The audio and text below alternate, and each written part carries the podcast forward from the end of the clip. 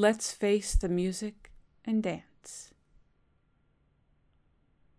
Ginger standing in her beaded gown. It drips and hangs from her frame, like the mood she's been drooping in when Fred catches up with her, both suicidally forlorn. Something coiled in their long separate forms lets them without warning lean in begin to glide and swirl like an ache in the muscle marrow, if there were any. Healing motions, similar to what filling the hole in your heart would feel like if you had one.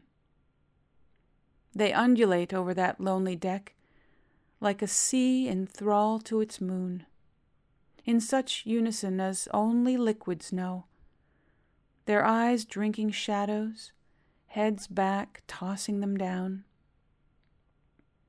His slick shoes kicking off light beams, her dress with each twirl and pause wrapping itself around both her legs and his, slowly, heavily, in a rousing, languorous embrace, and when her arms lift at last above their dull despondency, Fred gets it right in the kisser one sleeve, heavy with beadwork, slams him like a rock studded whitecap.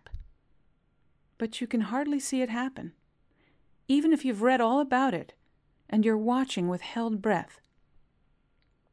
The camera angle arranges for only Fred to see stars that don't dance. Only Fred knows he's reeling from a blow that would flatten John Wayne.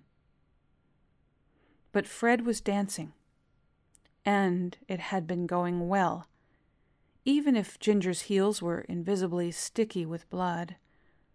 Nothing would stop these two from finishing this take, from charming the air out from under the breath of everyone, while Ginger's feet skip over, caper into, on top of, their pain. These two, whose undauntable, headlong, unwavering verve we learn of, is as lovely as the dance they turn more deeply into now. As Ginger's perilously animated sleeves fling and flash and swing, and Fred, even now, not once squinting, not even ever once leaning away.